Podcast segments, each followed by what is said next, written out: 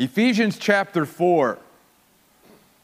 We are studying in this great letter of the Apostle Paul while he's in prison in Rome what our identity is, who we are.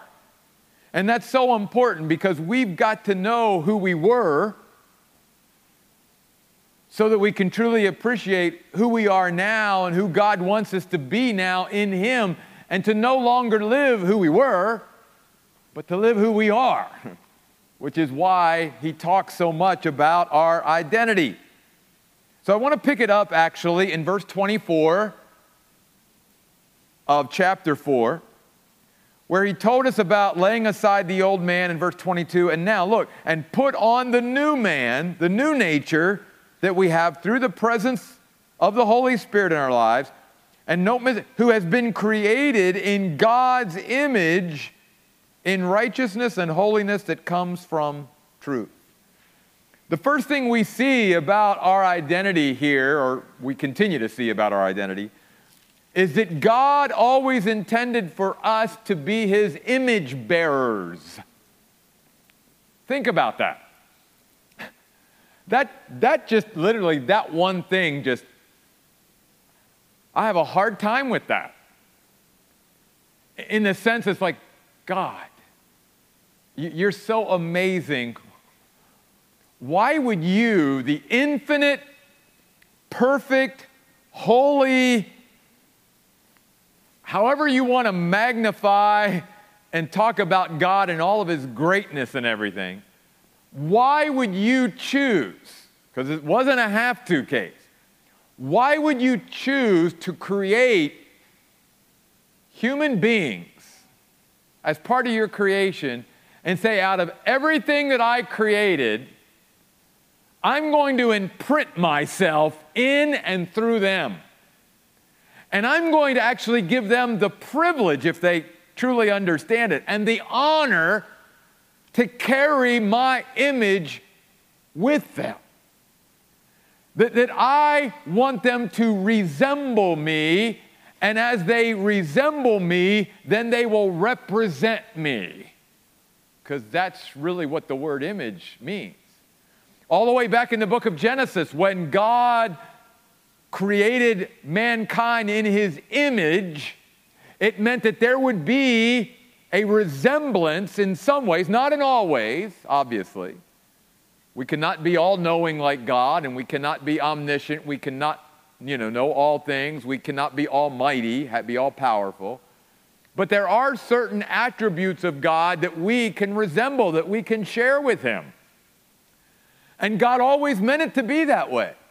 Not again only that we would resemble Him, but that we would represent Him as an accurate resemblance, which is why Paul says to the Ephesians, Put off the old man and put on the new man so that you can be an exact, accurate representation before others of who God really is and what He looks like. You are His image bearer. He has imprinted Himself. And, and obviously, as we said, in the fall of mankind, back in the book of Genesis, God's image was marred, it was messed up. You couldn't see God anymore because of sin. So when Jesus comes into our life and saves us and the Holy Spirit comes in, then God can literally begin to recreate us in His image and we can start to look like He intended for us to look all the way back into the Garden of Eden. And we can start to bear His image once again in this world and not only resemble Him, but represent Him, you see. It's an amazing concept that we not only were created initially to bear the image of God, but through salvation, in a sense, we now have been recreated as God's new creation to bear His image. So every day, think about this I am a light, I'm an image bearer of God. I carry inside of myself and then through myself literally the image of God. He has imprinted himself upon me through the presence and person of the Holy Spirit who lives within me. And that means that, that I can begin to resemble God in some ways. And others can see God in me. Now, with that said, There's a lot of things that Paul could have used as evidences of God's image in us, but he picked out six in verses 25 through 32. And I want to share each of them briefly with you tonight, and then we'll move on to some other ways that we see our identity. The first is notice verse 25 speak truth. Lay aside falsehood and speak truth. Be honest. Be trustworthy. Be truthful as we go through life. What we say, let it be true, let it be real, let it be honest. Why? Notice with every one of these, he gives us sort of a motivation or a reason why. And notice here why we should speak truth to one another because we are members, verse 25, of one another. Again, because he's talking to Christians. And he's saying, Don't you realize that if you start to become dishonest with each other, you hurt the entire body? That the entire body is negatively affected when one of us or a few of us stops being truthful and transparent and honest and trustworthy with each other because we're all connected together. And so he says, Be truthful with one another. The second thing, verse 26 be angry. now, yeah, I realize it goes on to say, and sin not. But for right now, I want to stop with the first two words. Because sometimes as Christians, we read that so fast and we don't realize he's actually telling us that there's a time to what? Be angry.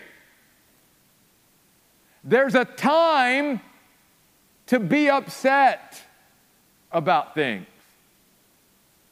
That we can become so indifferent and so passive in even thinking that any expression of anger in me must be sinful, and not all is.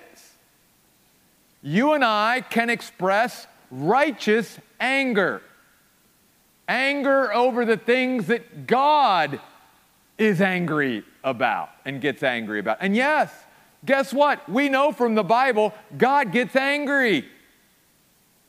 And so if you and I are going to resemble the image of God, there's times where we it's okay to get upset and be angry about things and about certain situations. It's okay to let that emotion of anger out as long as it is expressed under the control of the Holy Spirit. Now, he does say this. There's also obviously times where we can express sinful anger, and we do that way more than we express righteous anger. And obviously, that is not resembling God. Think about all the times that God could express anger in a sinful way and doesn't. But there are times where, in his righteousness, God gets angry. I'll just give you one biblical example. When Jesus went into the temple and turned over those tables of the money changers and says, You have turned my father's house into a den of thieves, he was angry. And everybody knew it. Because there's times to get angry about things. But he does go on to say, Be angry and do not sin. Do not let the sun go down upon the cause of your anger. Get it out, express it in the right way, but then let it go and keep on going. And especially if it's not righteous anger, it needs to be dealt with and not sit there. Because notice something. He's saying if it sits there, and if we allow it to sit there too long, it's going to develop into other things, other ways of being expressed. It's not going to end up well for us. In fact, he even goes on to say, and here's another motivation to learn how to process anger properly. If we don't, verse 27, what are we going to do? We're going to give the devil an opportunity. Literally, a base of operations. It's a military term. It was used in Bible times of armies that literally would set up sort of a, a headquarters or a, a place of operations whereby other operations would flow out of this base camp. And he's saying, when you and I don't handle anger well, we literally are plopping a base of operations for the devil right in the middle of our minds and our lives. And then his tentacles go out into all these other directions, and we end up having all these issues in our life because of this anger that is unresolved. Paul says, Be angry, but then resolve that anger, let it go, and move on. And don't let it fester. Don't let it just dwell inside of us, or else the devil is going to see that open door in our life and he's going to come in and he's going to start to really play havoc, especially with our emotions. Because so many things come from anger, you see. Third, verse 28 labor doing good with your hands. Now, obviously, first he says, don't steal any longer. Work. Develop a work ethic and realize that work is honorable before God. That God considers work an honorable thing. But notice something else. Why here? Are we exhorted to work? Notice at the end of verse 28 so that we can share with others, not so that we can hoard, not so that we can, as the rich young person, just build bigger barns and, and bigger storage units and keep storing all of our stuff up and up. No, work hard so that you not only have your needs met, but so that you and I have a little extra so that we can share it with those who have a need. That's the motivation for working. Not just to have our own needs met, but to be able to help others out when they have a need as well. So, first, speak truth. Two, be angry but don't sin. Three, labor so that we can share. Fourth, I'm going to say it this way, verse 29 use our mouth as an instrument of grace. Use our mouth as an instrument of grace. Hang in there with me. Verse 29 You must let no unwholesome word come out of your mouth, but only speak what is beneficial for the building up of the one in need, that it may give grace to those who hear. Paul's saying, Let everything that comes out of your mouth bring a person to a place of grace. Where they are in an environment of grace. You see. How do we do that? Well, by speaking what is only beneficial and able to build somebody up. Put them in an environment where they are wanting by what we say to grab a hold of the grace of God and, be able to, to keep growing and moving forward and maybe getting over things themselves. Let me even illustrate it this way. There were coaches in my past, there were teachers in my past that could give me constructive criticism, we, we say. It's not what they said, it was the way they said it that made it so receptive to me that I actually wanted to do it. There are other people I've had in my life, teachers, coaches, fellow Christians, who have, say, criticized in such a way that it just turned me off. It just shut me down because it wasn't coming from a standpoint of where you really felt that they were truly wanting to help and support and encourage and build up, you felt like you were being torn down. And Paul says that is not an environment of grace where they will sense grace, where they will experience grace, where they will latch hold of grace, where whatever they need to hear is something that they will receive and, be willing to accept it and grow from it. You see. And isn't that how God is with us? There are many times where the Holy Spirit or the voice of God comes into our life and He needs to tell us something that we need to hear, not something that we want, but He doesn't do it in a way that tears us down. He actually does it in a way that makes us want to do it. Remember, the goodness of God leads men and women to repentance. It's the way God deals with us in such a way that we like, you're right, Lord. I want to do that. That's us being an image bearer of God. Fourth, verse 30, or fifth, verse 30, not grieving the Holy Spirit of God. Not grieving the Holy Spirit of God. And this verse is used a lot by us as Christians. But I just want to take a moment and note the context of this verse. Because how are we grieving the Holy Spirit here in this passage? Well, if you look at the verses right before it, verse 29, and then you even look at the verses after it, verse 31 and 32, the way you and I grieve the Holy Spirit is by the way we treat one another. And obviously, here it's not treating others in a good way, it's treating them in a bad way. He's saying, Do you realize what hurts the heart of God, the Holy Spirit?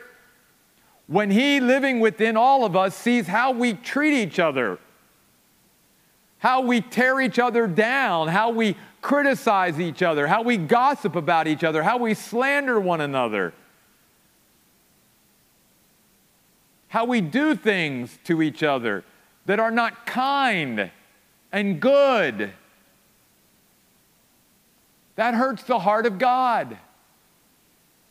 What, obviously, then, on the opposite of that, what brings joy to the heart of God and a smile to God's face, as when He looks down and sees His children, especially, treating each other in a kind way, in an understanding way, in a compassionate way in an empathetic and sympathetic way. That brings joy to the heart of God.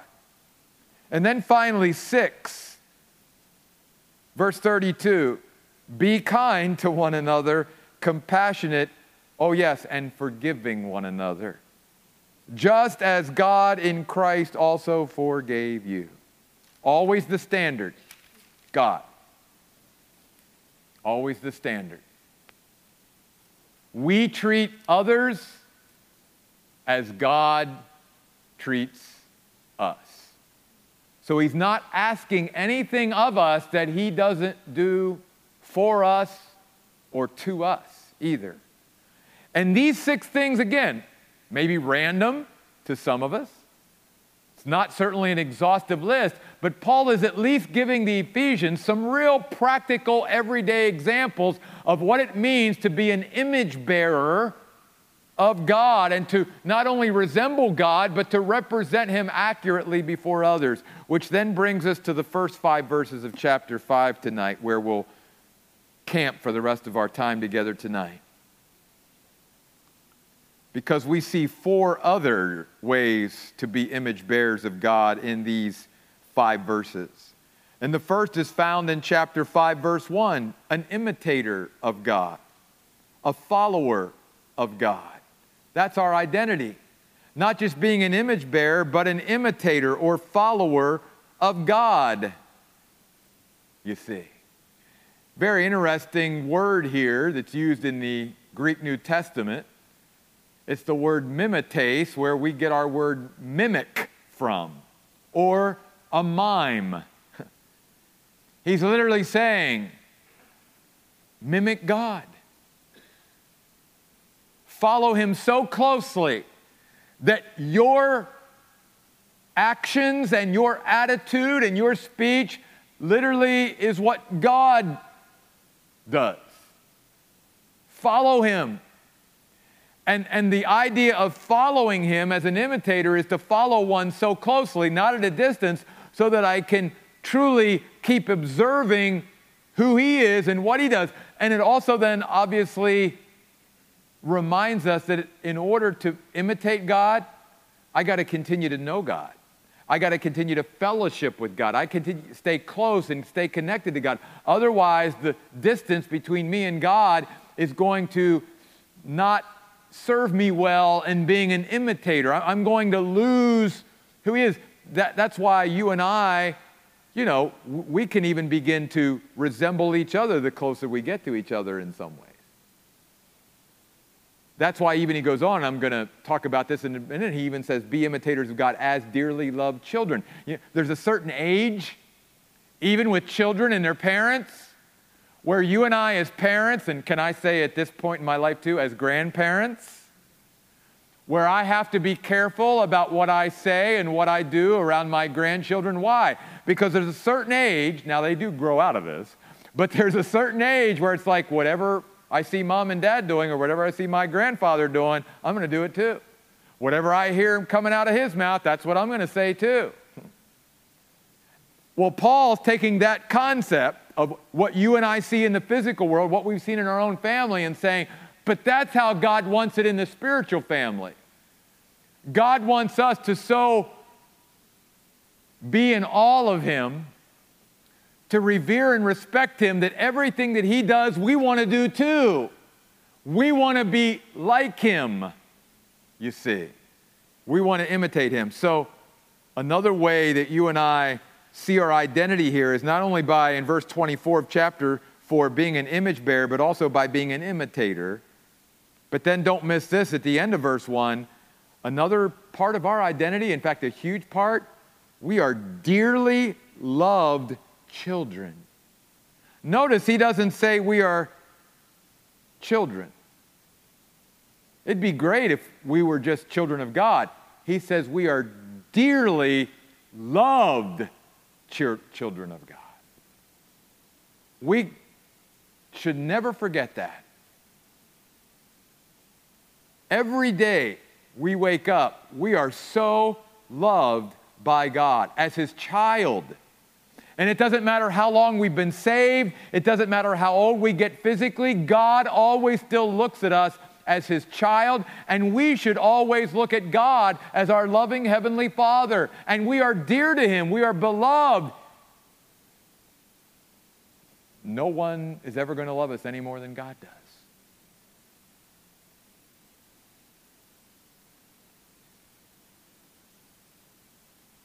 Pause just for a moment tonight and breathe in, even though that they're burning stuff outside, and that's what's filtering in here. Breathe in and breathe out God's love for you tonight. Realize how much you mean to God. Because that's a huge part of our identity. And again, we can't resemble God and we can't represent a God of love if we have never truly received God's love. How can we project that kind of love to others if we've never really experienced it ourselves? We've got to open up our hearts and truly allow God's love to just be poured in through the presence of the Holy Spirit. Then he begins to talk about this love he sort of then goes, ah. You know what he says to us, verse 2? We just need to live in love. He says, You as a Christian just need to live in the atmosphere of love. Drown in it every day. Stay under it. Don't get out of it. Every move that you and I make, do so in the atmosphere and in the environment of the love of God, both for ourselves and as we interact with others. Stay in love, live in it. Now, I'm getting a little bit ahead of myself, but I'll give you the outline for next week. Because I had originally divided these messages up to where chapter 5 was going to go from verse 1 through verse 21. And there you see three ways that Paul exhorts the Ephesians to, to live. In chapter 5, the first five verses, we are to live in love. Next week, we're going to see this. In verse 8, he says we are to live in light or to live as light. And then in verse 15, we are to live as wise. So we'll talk more about those next week. But here's what I want us to see tonight from these first five verses. Paul then really dives into a little bit of what does real God-like love look like? And I want to give you two things here from this passage because he does tell us here a little bit about what God's love doesn't look like.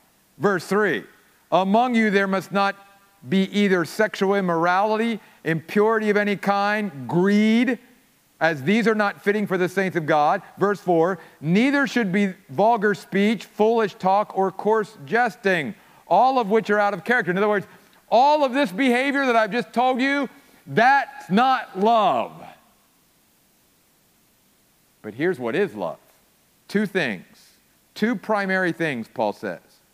You'll know where real love is, verse 2, because real love sacrifices just like Jesus sacrificed.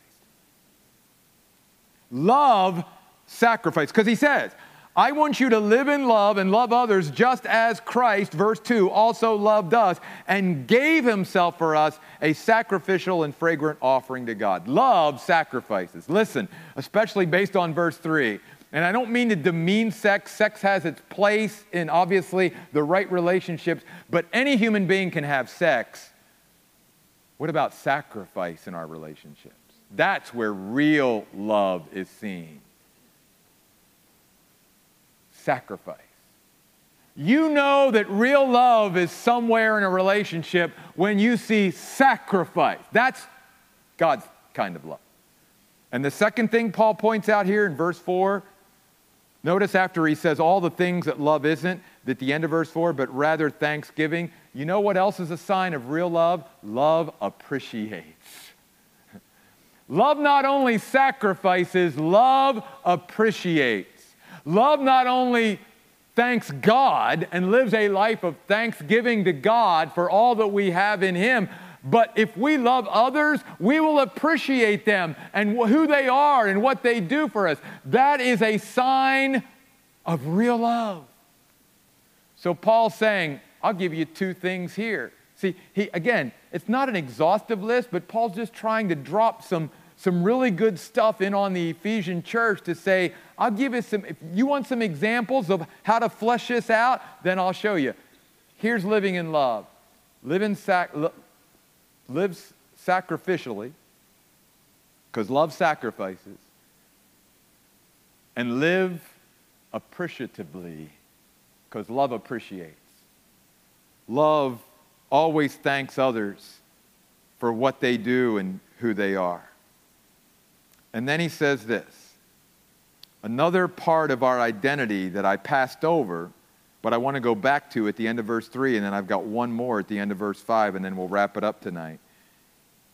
He's called us image bearers, verse 24 of chapter 4. He's called us imitators of God, chapter 5, verse 1. He's called us dearly loved children, the end of chapter 5, verse 1. And now, the end of verse 3, chapter 5, the saints. That's part of our identity. We are called in the New Testament the saints of God, not the New Orleans kind.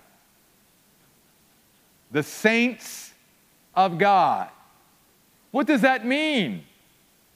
The word saint simply means one who is devoted to God. And thereby, because one is devoted to God, one is distinct, one is not like the rest. Because of their devotion to God, they, they stand out, they're separate. That's what the word saint means. one who has been separated unto God. We are God's possession, and we are so devoted to God that by the way we live, we live differently than others. And of course, that's what Paul's been talking about to the Ephesians. Don't live like you used to before you became a Christian, and don't live like those who don't know God now. Put on the new man. Be a saint. Be a saint. One more. And this, again, just sort of like at the beginning, being an image bearer of God, this just blows me away. Paul says in verse 5 of chapter 5 that there are consequences to disobedience. But he also reminds us at the end of verse 5 that God has always intended for us to have an inheritance in the kingdom of Christ and God. See, what he's saying here is every Christian has a place in the kingdom because we have a place based on grace. Jesus said, I go and prepare a place for you. And if I go and prepare a place for you, I will come again. I will receive you unto myself, that where I am, there you may be also. Every last Christian will have a place in the kingdom, a personal space that Jesus Christ Himself has built for each of us. But not everyone will have an inheritance. An inheritance according to the New Testament, is a position of responsibility.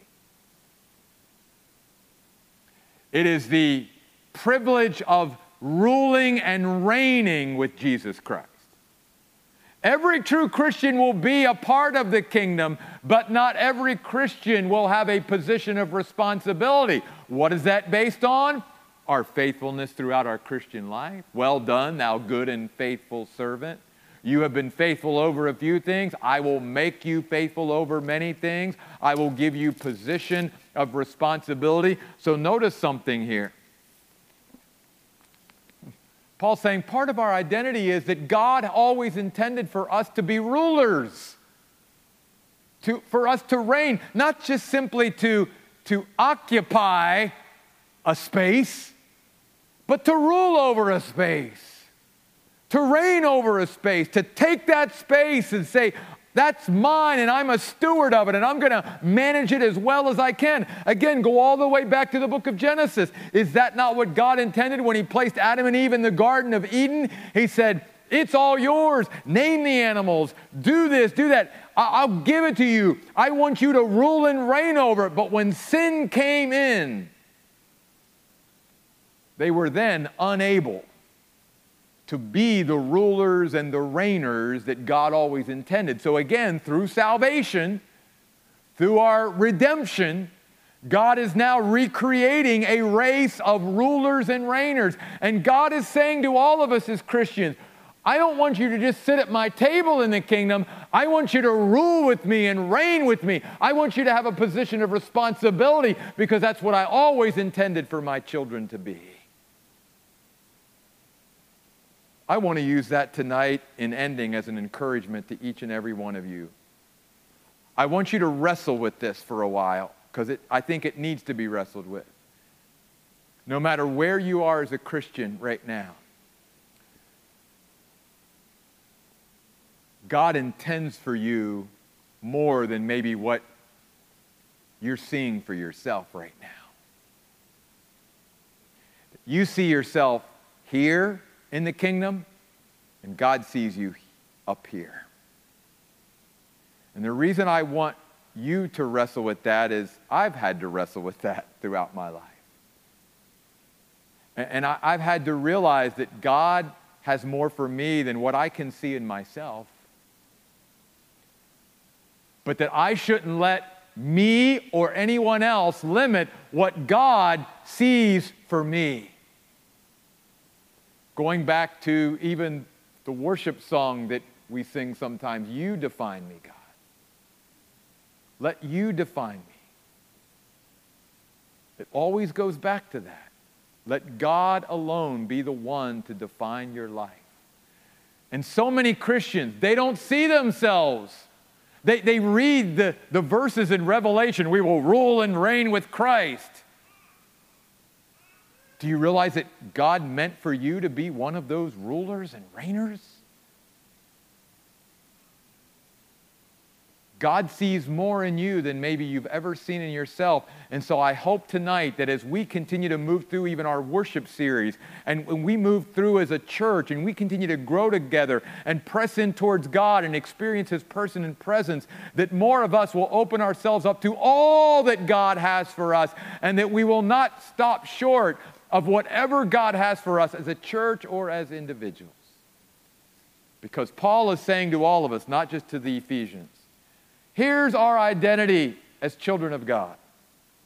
We are image bearers, we are imitators, we are dearly loved children, we are saints, and we are rulers and reigners with Jesus Christ. That's who we are. Let's wake up and let's stand up and let's become who God saved us to be. Let's pray. God, we thank you tonight that you are a God that, Lord, always seems to see more in us than we do in ourselves. We stop short of all that we could become many times because we don't see ourselves the way you see us. And God, I just pray that through experiencing you, God, that we would realize that we are dearly loved children and that you've got us being part of something so much bigger than we could ever imagine. And, and that, God, we've just got to trust you, our loving Heavenly Father, and realize that you've put more in us than maybe we've ever expressed and, and released. God, that you want to do more with our lives than we've ever given you credit to want to do. And that we would truly go beyond the boundaries that maybe others and, and ourselves have put up around us. And God, we would just release it all to you and give it all to you and be set free, God, in you once and for all.